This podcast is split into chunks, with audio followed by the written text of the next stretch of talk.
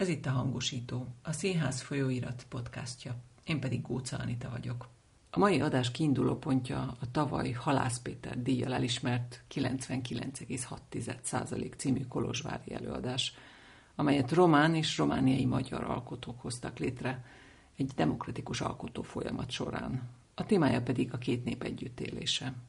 A hangosító mai vendégei Adorjáni Panna, a 99,6% egyik létrehozója, Herzog Noémi kritikus, és Kárpáti Péter drámaíró, színházi rendező. A kezdőkörkérdés a demokratikus, vagy más néven non-hierarchikus alkotó folyamatra vonatkozik. Mi adja számotokra ennek a varázsát? Mi a vonzó benne? Noémi? Nézőként szerintem eleve kérdés, hogy mi az, ami ebből kiderül, és hogy hol van a határ mondjuk egy rendezői színház vagy, vagy egy demokratikus alkotófolyamat között. Úgy gondolnám, hogy ez inkább egy skála. Tehát, hogy nagyon kevés rendezőt tudok elképzelni, aki egyáltalán nem dolgozik a színészeiből. Még azokban az esetekben is gondolom, hogy a valóság az bonyolultabb annál, mint ami a végén a színlapon szerepel és egyrészt szerintem ennek egy etikai jelentősége is van, ami befelé is fontos, meg nekem felhasználóként is fontos, mint a fair trade, de nem feltétlenül látom esztétikai értelemben kívülről. Másrészt, mint mondjuk a pannáik előadás esetében, vagy sok esetben a, a Péterék előadás esetében is érezhető szerintem esztetikailag is. Mondjuk most a pannáiként tudnám ezt elmagyarázni, hogy az, hogy románok és magyarok együtt dolgoznak, és ez ki van mondva és az eladásban tematizálva is van, és én nekem nézőként kiderül, hogy az volt a kísérlet színházi tétje is, hogy demokratikusan szülessen meg az előadás, annak az eladás témája szempontjából is van egy tétje. Pana? Nekem onnan jött ez a dolog, hogy én nem voltam azzal tisztában, hogy mit jelent dramaturgnak lenni, amikor erre a szakra jelentkeztem 18 évesen talán, rettentő nagy sokként ért, amit éveken keresztül dolgoztam föl, hogy a dramaturg az nem egy alkotó, vagy legalábbis abban a kultúrában, amiben én fölnevelkedtem. És az egy nagyon lassú folyamat volt, hogy én utána az egyetem és az egyetem körüli munkák, gyakorlatokon megtanult rossz formákat visszatanultam, unlearning, és uh, ismét mertem magamra, mint alkotó emberként uh, gondolni. Szóval nekem valahonnan innen jött egy belső uh, frusztrációból, ha tetszik. Péter?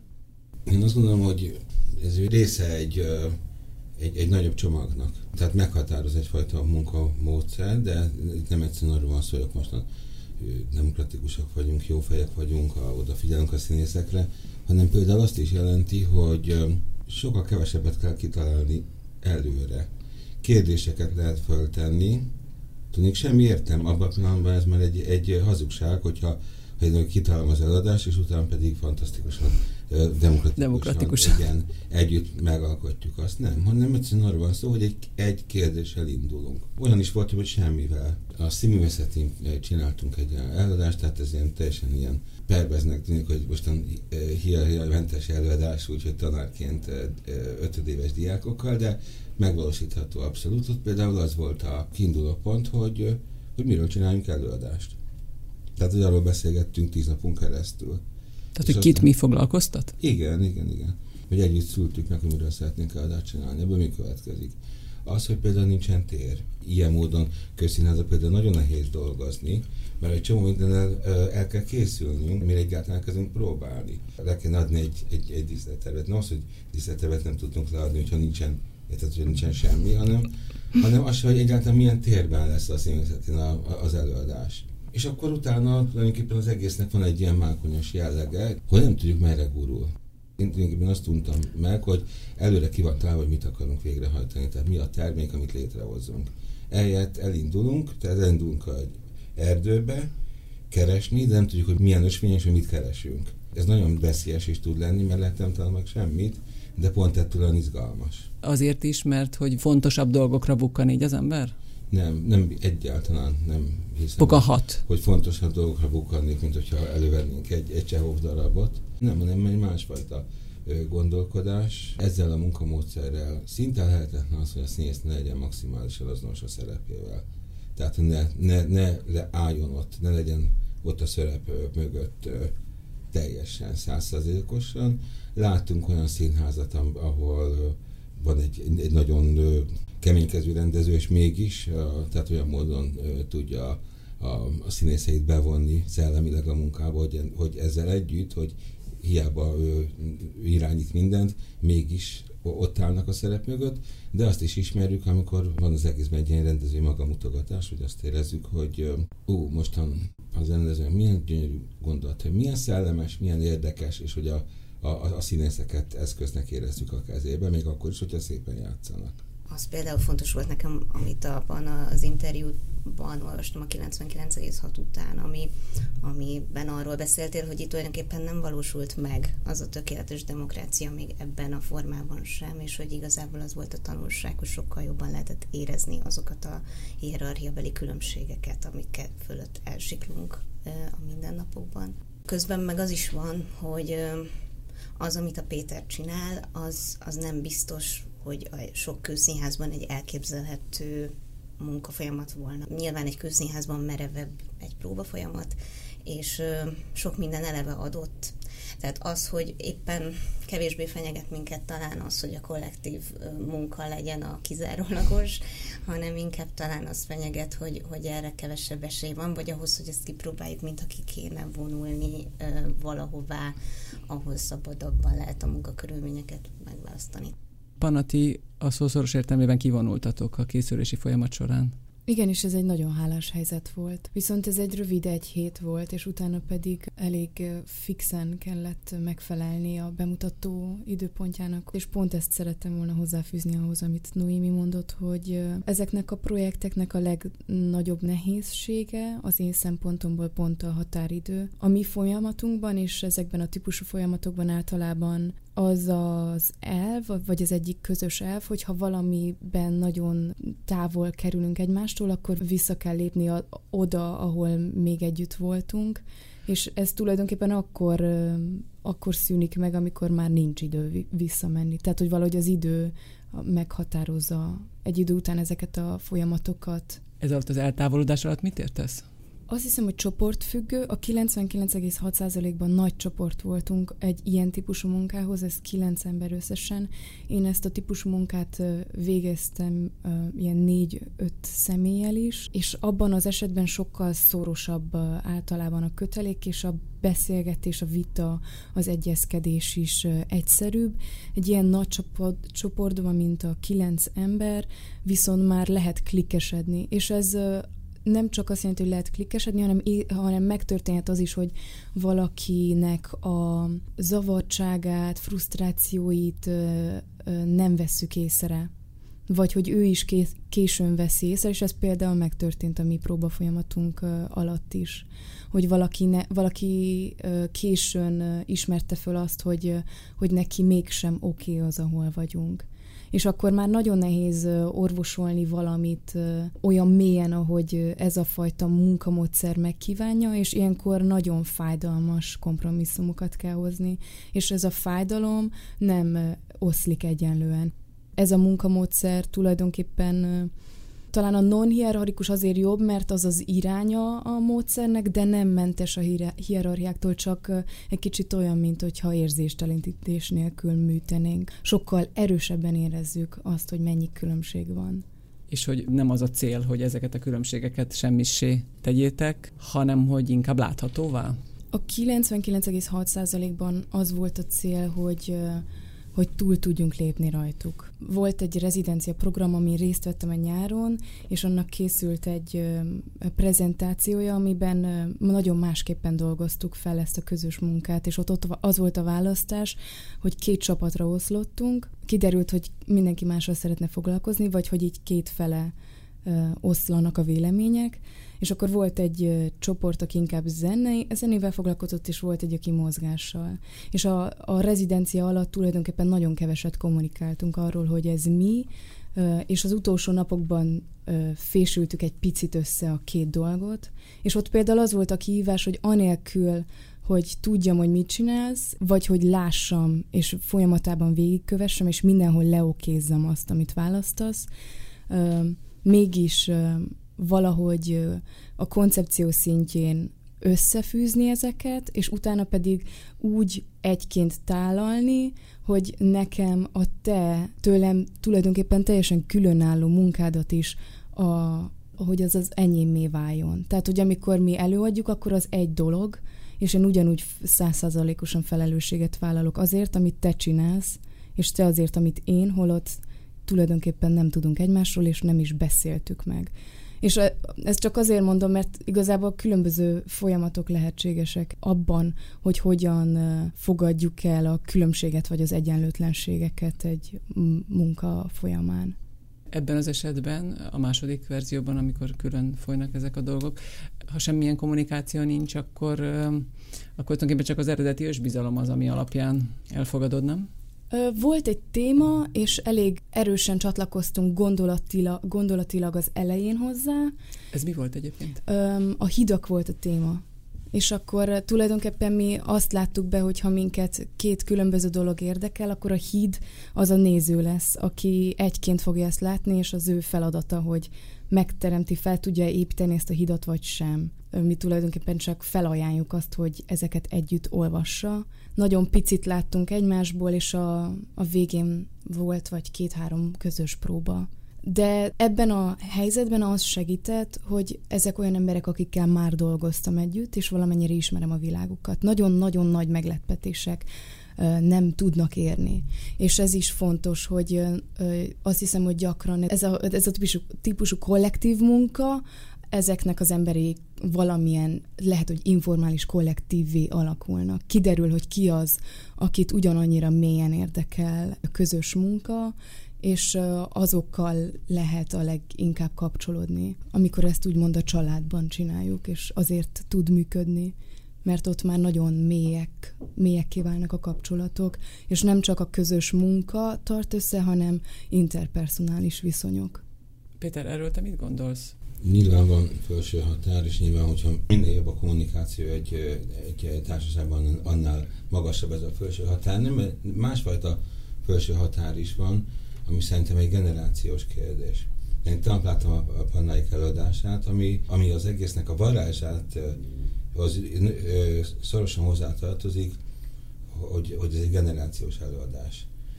Nyilván vannak életkori különbségek közöttük, de amiről a Panna az előbb beszélt, hogy, hogy a, az összetartozás, tehát az emberek között való, ahogy, ahogy összetartoznak, ahogy együtt zenélnek, ahogy együtt léteznek, az sokkal, sokkal több, sokkal mélyebb annál, mint hogy egy most egy társadalmi előadást készít ott. Azok a az a, a legerősebb rétege az előadásnak, az a fantasztikus intenzitása, hogy együtt tudnak létezni, és egymásra figyelni, tehát érzékelni, és nem is, és nem is tudatos figyelmről van szó, ez a különbség, hogy, hogy, hogy nekem 162 éve idősebben egy tudatos figyelemmel kell fordulnom a mások felé, nekik ez anyanyelvük, tehát ez egy, ez egy, ez egy érzékelés ahogy egymást érzékelik. Így tud létrejönni az, hogy, a, hogy az adásnak a, a, a, a zenei rétege, az pontosan ugyan, ugyanannyira kommunikál, mint amikor szövegek hangzanak el,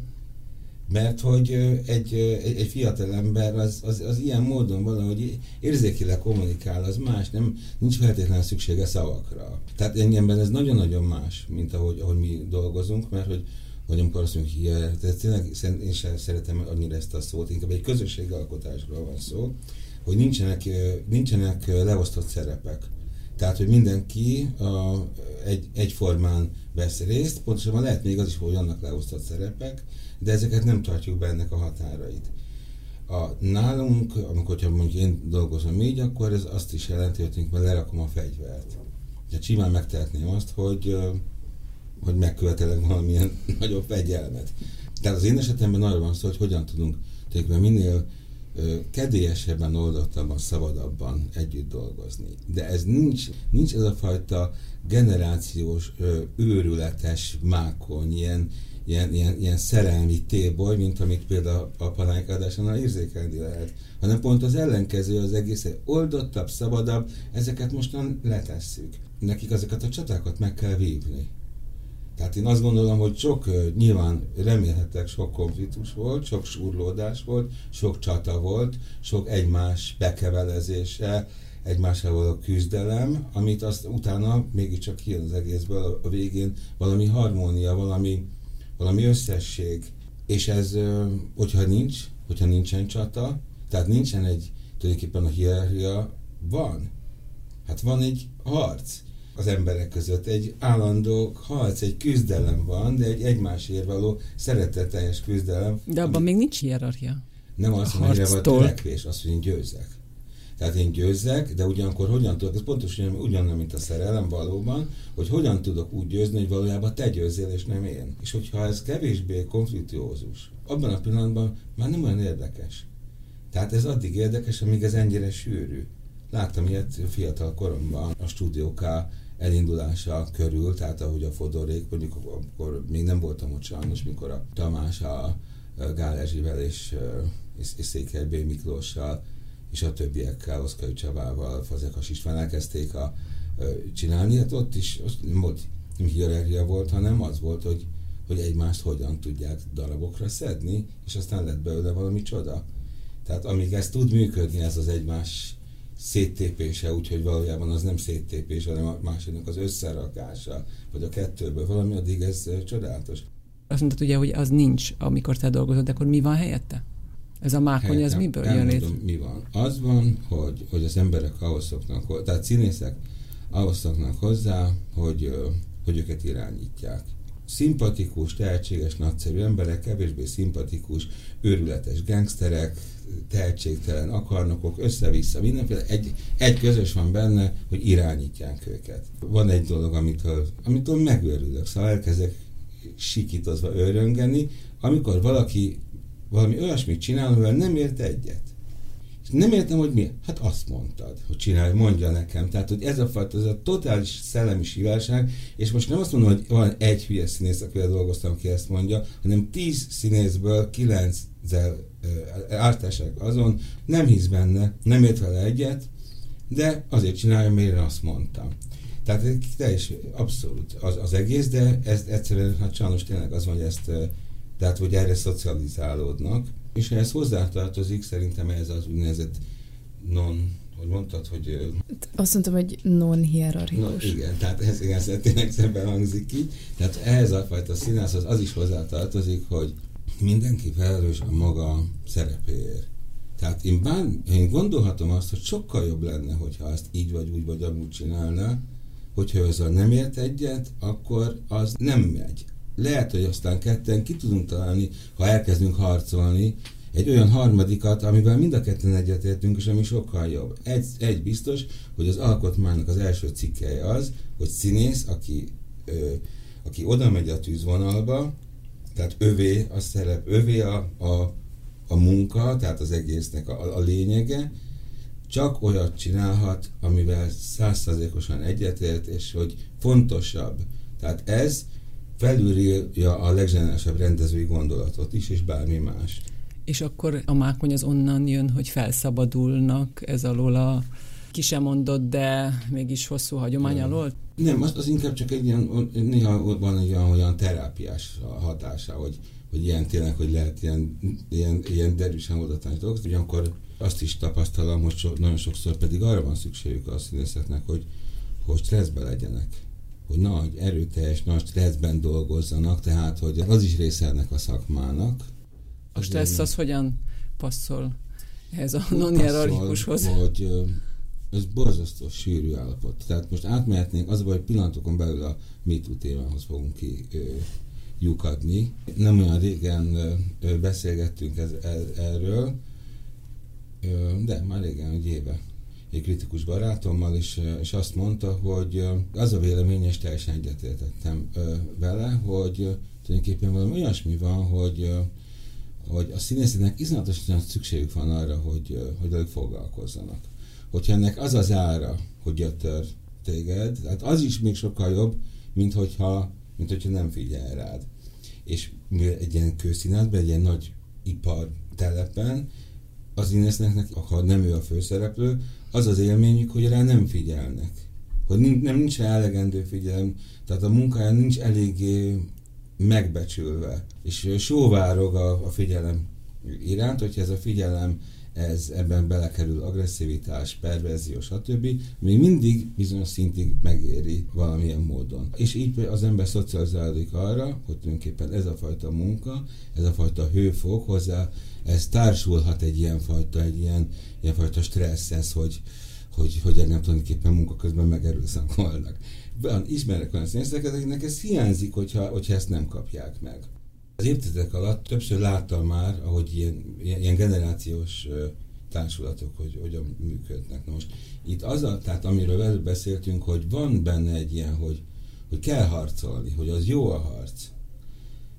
Mi történik? Valaki a társulatból úgy kiválik, mint rendező, és mondjuk elindul egy ilyen karrierúton. És elkezd dolgozni másokkal, idegenekkel, és arra szocializálódott, hogy a barátaival dolgozik, a legbensőségesebb barátaival, akikkel nem válogatják meg a, a, egymás a szavaikat, és akikkel lehet ilyen belső párbajokat vívni. Ezt tanulta, ezzel indult, tíz évvel később ott van egy közszínházban, és egy gangster módon viselkedik, és mindenki utálja és retteg tőle, pedig tulajdonképpen nem történik más, mint hogy képtelen adaptálódni arra, hogy igen, ez a barátaimmal ment de nem tud váltani, nem tud átmenni egy másfajta, lazább, kulturáltabb működésre, és belesodrodik, ő se veszi észre, keresi, visszakeresi, nosztalgikusan visszakeresi ez a itamákony, azokat a, azokat a sűrű pillanatokat, ami ott a barátaival volt, sért, tönkretesz embereket maga körül. Csak annyit mondani keres stressz dologra, hogy én úgy tudom, hogy a pszichológia megkülönböztet jó és rossz stresszt. Szerintem van, ami motiváló lehet, de az a fajta stressz, ami, ami kártékony a teljesítményre is egyébként, amely megbetegít, az nem hinném, hogy legitimálható, de talán te sem erre gondoltál. Nem. Amúgy meg szerintem nagyon-nagyon logikus, hogy ide lyukadtunk ki a MeToo-hoz, hiszen az, hogy újra legyen gondolva az alkotás folyamata, az nem elválasztható attól, hogy hogy gondolkodunk a színházról, és semmikor sem volt elválasztható, hiszen elég, hogyha polgári színházra gondolunk, és arra, hogy polgári szereplők megjelennek a színpadon, és ennek milyen emancipatórikus jellege van, akkor az, hogy újra gondoljuk azt, hogy, hogy kinek mennyi beleszólása van az alkotó folyamatban, és tényleg már a képzéstől kezdve, az, az sem elválasztható attól, hogy hogyan gondolkodunk a színház szerepéről ma a társadalomban, és akkor itt idézném nemrég pár hete egy interjúban Máté Gábor nyilatkozta, hogy a színház nem demokratikus hely, hogy felerősödtek a demokratikus mozgalmak a színházban, de a színház nem demokratikus hely, és erre két dolgot szeretnék mondani. Az egyik az az, hogy nem hinném, hogy lehet így beszélni a színházról, hogy a színház. Tehát nyilván sok fajtája van a színháznak, és ez mindig egy torzító mechanizmus, amikor így beszélünk róla, hogy a színház. És lehet, hogy itt most kicsit kikanyarodnék, hogy Paneik előadásáról, hogy egyáltalán mi a tétje, hogy ott hogy jelenik meg, mondtuk nem, nem valósul meg ez a demokrácia, de miért nem? Az a kísérlet tétje, hogy román és magyar alkotók... Most már mind Kolozsváron élő alkotók és hogy nagyon sok felől jön mindenki Erdélyen belül is, meg Románián belül is. Igen.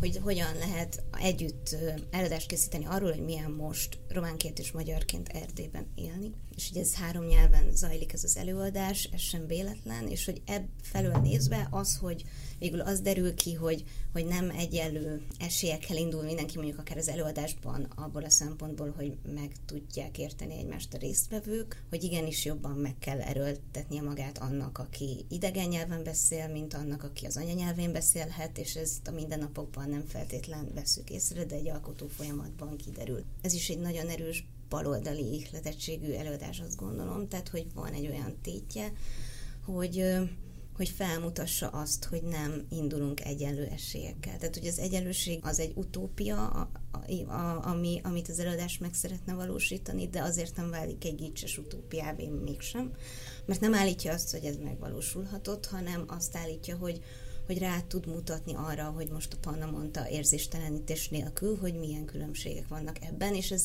nem jó egy román nyelvű a nyelven játszó alkotónak sem, hogyha azt érzi, hogy a másiknak kellemetlenséget okoz azzal, hogy nem beszéli a nyelvét, és nem tud ő tenni egy gesztust felé. mint ahogy nekem sem jó érzés Kolozsváron, hogy nem beszélek románul. Tehát az, hogy különböző hierarchiák megkérdőjelezése egyáltalán jelen van a társadalomban, azt szerintem törvényszerű, hogy, hogy megjelenik bizonyos alkotó folyamatokban is, és nem biztos, hogy régen nem jelent meg ugyanígy, csak nem tulajdonítottuk a végén egyetlen egy gyakran férfinak a szerzőség jogát. És, és ezt akartam még elmesélni, hogy, hogy ahogy így végig gondoltam, most a, a Péterék előadása is jelölt volt az úgynevezett Halász Péter díjon, és a Pannáék előadása kapta végül meg ezt a díjat. És a Halász Péter díj neve kapcsán többen felvetették Kricsorusi Beatrix és Imre Zoltán elsősorban, hogy miért hívják így ezt a díjat, mert szerintük a, ami a legizgalmasabb a Halász Péter munkásságában az a lakásszínház, ami egy alapvetően kollektív dolog volt, mégis egyetlen férfi brand nyomán emlékszünk rá, bár szerintem a, a felravatolozás, az önfelravatolozás is egy nagyon fontos van, tudod, én ezt védeném, de ennek ellenére a lakásszínházat is úgy szoktuk hívni, hogy Halász Péter lakásszínháza, és nem feltétlenül Dohány utcai lakásszínháznak. De ugyanígy Brechtet szokták még felhozni, hogy, hogy rengeteg olyan női szerelmi kapcsolata volt, amelyek egy, egyúttal munkakapcsolatok is voltak, és, és bár ő állítólag segíteni akarta ezeknek a nőknek a kibontakozását, de de, de igazából egy színésznő kivételével mindegyiknek az lett a vége, hogy a zseni árnyékában ők igazából besegítettek a Kurázsi Mama, a Koldus Opera vagy a Galilei megírásába még nagyobb mértékben, mint a többiben, és és utána néztem egy könyvben, ott azt írta a szerző, hogy ha megnéznénk, hogy ezeknek a drámáknak hogy néz ki a szerzősége a valóságban, akkor ha pirossal néznénk Brecht szövegeit és kékkel a nőkét, akkor ezek a szövegek ilyen lilák lennének.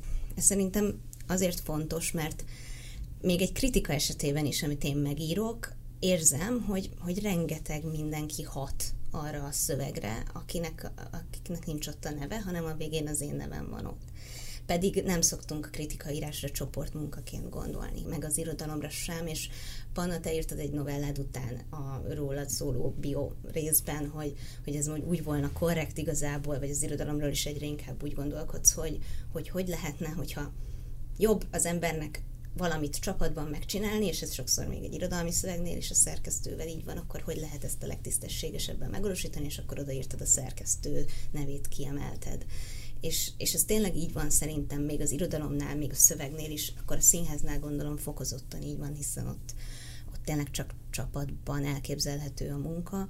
Úgyhogy azt hiszem, hogy ahol egyetlen szerző jelenik meg, az valójában mindig torzít, akkor is, hogyha tehát, hogy pont az ellentéte az igaz annak, amit Máté Gábor itt állít, hogy bizonyos mértékben minden demokratikus, csak csak pont nem ö, szoktunk erről ö, megemlékezni, vagy, vagy, vagy rá, rátapasztjuk szerzőségként utólag eleinte a színház esetében a szerzőt, aztán később a kritika a rendezőt, mert így egyszerűbb róla beszélni, de, de nem feltétlen ez a valóság. Nekem igazából a legnagyobb élmény, amit adott ez az előadás, a 99,6% az talán nem is ez az egyenlőtlenség oldal volt, hanem az, hogy annyira kézzel foghatóvá tette azt az alapdilemmát, hogy hogyan lehet veszteségekkel megbírkozni, kompromisszumokra, amit te is mondtál szót, illetve a fájdalmat is említetted. Megmutatta nagyon jól azt egy csomó részletében, hogy milyen az, ha nem értem, ami zajlik, mert a színészek egy-egy kis csoporthoz beszélnek, és én például pont úgy ültem, hogy mindenkitől kicsit távol voltam elementárisan átélhetővé tette ezt a kimaradást, amit én veszteségnek hívok magamban. Számotokra és ennek a folyamatnak az volt az egyik legfontosabb tétje, hogy mennyire lehet elfogadni ezt a veszteséget, a kompromisszumokat, akkor, hogyha az az alap, hogy együtt akarunk végigmenni az úton. És akkor innét már nem is kell nagyot ugornunk, hogy az ember azt érezze, hogy hát ez nem színház, ez maga az élet.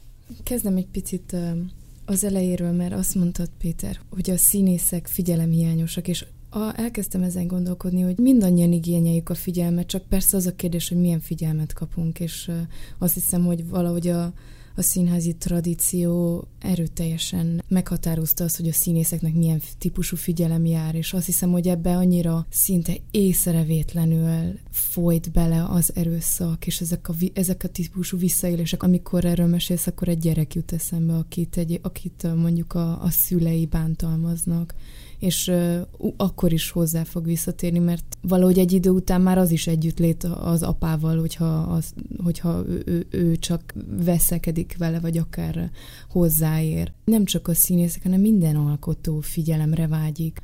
Bennem ez a vágy egy másik típusú alkotásra pont azért is születhetett meg, mert lehet, hogy alkati kérdés, de szeretek, szerettem az alapkérdéseket, vagy ez, ezeket az ilyen egyszerű kérdéseket, amikre nincsenek egyszerű válaszok.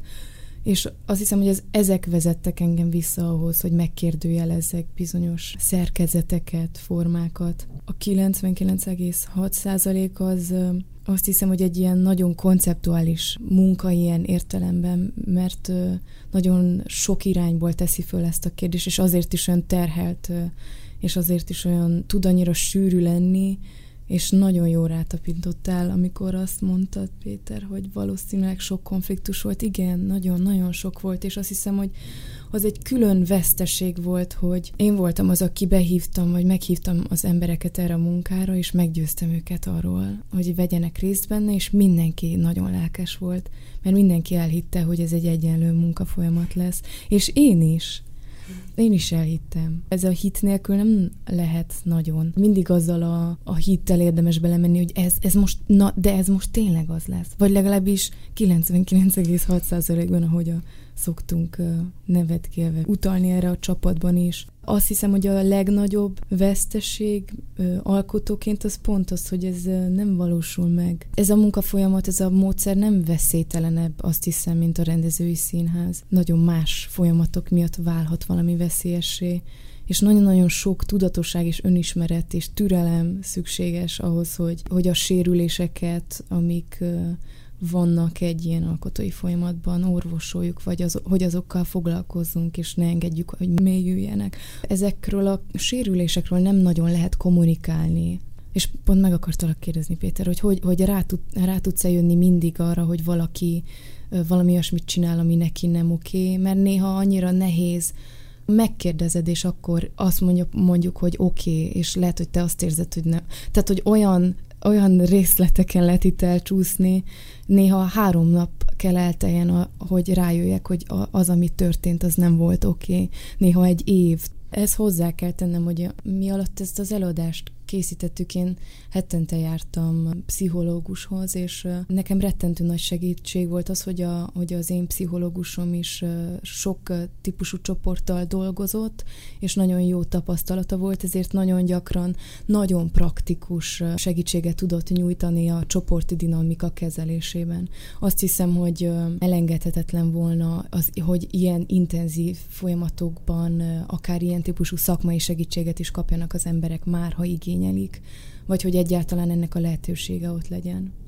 Na de azért a csapat együtt maradt, és az a kilenc ember állt ott a színpadon a végén az előadásban. Tehát, hogy az az együtt, az fontosabb volt, mint mindaz a veszteség, fájdalom, kompromisszum, ami közben volt.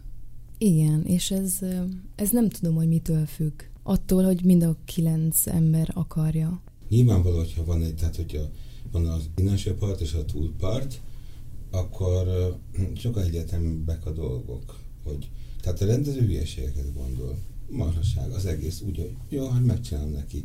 De nem az a lényeg, hanem az, hogy elgondolkozok azon, mi az igazsága. Tehát nem, a, nem az, hogy megtaláljuk, hogy a másik ember hol hibázik, hanem hogy mi igazán miről akarunk beszélni.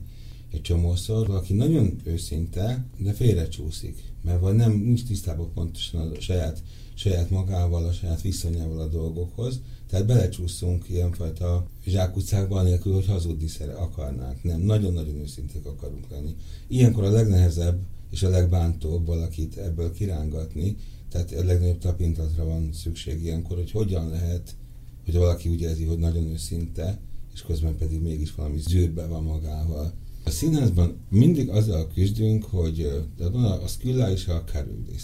A Skylla az, hogy egy társulat nagyon régóta van együtt, fantasztikusan szépen összecsiszolódott, kialakult egy közös színházi nyelvük, fantasztikusan tudnak kommunikálni, fantasztikusan értik a rendezőt, félszavakból értik, és egymást is, és az egész mégis valahogy olyan, olyan sterilé válik, olyan, olyan szürkéve, olyan, olyan ismerőssé.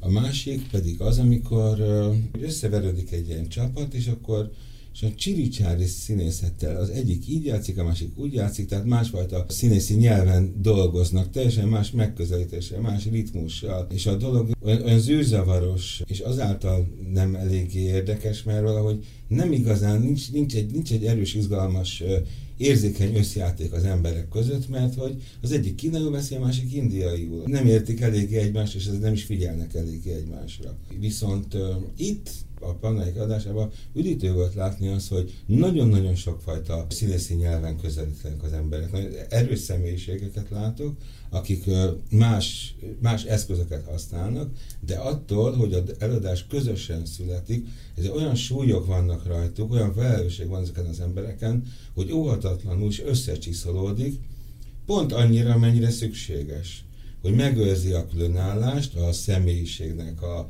a különállását, ugyanakkor pedig mégis nagyon figyelnek egymásra, és az egészből, ebből a sokfajta színből mégis kialakul egy paletta. Úgy kezdődik az előadás, hogy mi a játszók bent vagyunk a térben, és egy gyakorlatot végzünk, ami tulajdonképpen a mi bemelegítünk, és ez talán azért is fontos, mert azt hiszem, hogy vannak technikák, amivel lehet segíteni azt, hogy együtt maradjunk apropó, miért marad együtt ez a kilenc ember, miért létezik még ez az előadás, és ez a bemelegítő az egyik oka ennek. Az emberek leginkább a Marina Abramovics gyakorlataként ismerik, aki a, ezt a MoMA-ban végezte el az egymás szemébe nézésnek a gyakorlata, de nagyon sokféle változata létezik igazából. Amit együtt végzünk eleinte a csoportban csak, és aztán pedig nagyon lassan, amennyire engedik a, a, a nézők velük is. Tehát tulajdonképpen egy csendbe hívjuk be őket, amiben eleinte csak barátkozunk, nézzük egymást, és amikor elég bátorságot kapunk, akkor hozzájuk megyünk, és ahogy említetted előbb, kisebb csoportoknak történeteket mesélünk. Nem úgy fogadjuk a nézőket, hogy már velük vagyunk, hanem valahogy az, hogy velük legyünk, az nekünk is egy folyamat. Én, én nem állok, amikor elkezdődik az előadás, akkor én még nem vagyok kész. Erre az előadásra az előadás alatt készülök fel, és a, valahogy a nézőkre is. Ez tényleg egy nagyon meghatározó része nekem is az előadásnak, nagyon-nagyon szépen elmondtátok. Szerintem nekem még egy asszociációm volt, ezt nem tudom, hogy ismeritek ezt, Cöxpon Ambient nevű kezdeményezést, ami a szigeten is szokott lenni, meg régen a Boráros téren volt egy ilyen. A szigeten azt a funkciót tölti be, hogy ott lehet megpihenni párnák, és, és olyan fajta zenében, ilyen ambient zenében, és, és valahogy ez az előadás is így kiszakít, bevisz ebbe a nyugalomba, a közösségbe, a megnyugvásba, tehát hogy, hogy megteremti munkával valóban azt a helyzetet, amiben ez elkezdődhet, és amiben én is megerőltetem magam nézőként, és merek a szemébe nézni a pannának, meg a többieknek, és, és merek így ismerkedni az alkotókkal, és erről még az jut eszembe, hogy, hogy tulajdonképpen ebben a kollektívában a néző is valahol benne van. Mondtátok, hogy fontos, és nekem is fontos, meg gondolom mindenkinek fontos ez az elismertség, de hogy, hogy sokat gondolkoztam mostanában, hogy mit tekintünk sikernek, mert a színház folyóiratban is foglalkoztunk ezzel egy fókuszban, most a decemberi számban, hogy szerintem még ez egy fontos része, hogy a, hogy a néző azt Péter is szokott erről beszélni, hogy hol helyezkedik el az ő előadásukban a gondolat kiteljesítésében, hogyan szolgálja minden azt, hogy igazából a nézőben egészüljenek ki ezek a dolgok. Ez az egész csak a sikergondolatkörrel úgy függ össze bennem, hogy nagyon nincs annak szakmai megbecsültsége, holott iszonyatosan fontos dolog tud lenni, amikor a színház közel megy a nézőhöz. És ebben az esetben ez most szerencsésen összetalálkozott, de, de sok esetben nem. Tehát, hogy, hogyha mondjuk úgy döntene a Miskolci Színház, hogy nagyon nagy energiát fektet a minden külső nyomás ellenére, bocsánat, hogy most ilyen távol megyek már a témánktól, de hogy rengeteg minden külső feladatnak kell megfelelni, de úgy dönt, hogy mégis a lyukóba fog vinni rengeteg tantermi előadást, vagy még inkább részvételi dolgokat. Nem tudom, mennyi szakmai figyelem erre, vagy most megtudtam, hogy Kecskeméten van egy MeToo előadás, ami részvételi, és még a MeToo kipattanás előtti időben készült 2016-ban, Makra Viktória játszik benne. Tehát, hogy, hogy, ré, hogy a kollektívában a néző is részt vesz, nagyon kevés figyelem hárul szerintem ezekre a projektekre. Tök jó lenne, ha a szakmai siker valahogy párosulna ezzel is. Azt hiszem, hogy ez nagyon fontos, hogy tényleg nincsen egy ilyen tiszta, hogy kell, mi az, hol kezdődik a kollektív alkotás. Én is inkább azt veszem észre, hogy van egy folyamat, ami elindult, és ami szerintem nagyon izgalmas. Távlatokat nyit meg a művészeti alkotás terén nem csak a színházban, hanem más disziplinákban, más művészetekben is, és ebben nagyon fontos az, hogy, hogy ebbe a folyamatban részt vegyen a néző is, és hogy valahogy én úgy látom, hogy ha a nézői pozíció nem változik meg, akkor, akkor nem mentünk elég messze a skálában. Tehát, hogy valahogy, hogyha én valahova állítanék egy ilyen kis határvonalat, hogy honnan kezdődhessen, vagy honnan kezdődik ez a dolog, akkor talán a nézőnél határoznám meg, hogy én azt gondolom, hogy ezek a kollektív típusú alkotások, vagy a kollektív, kollaboratív, non-hierarchikus formák mindig a néző pozíciójának az átgondolását, vagy ennek a passzív nézői pozíciónak a felülbírálásánál kell kezdődjenek.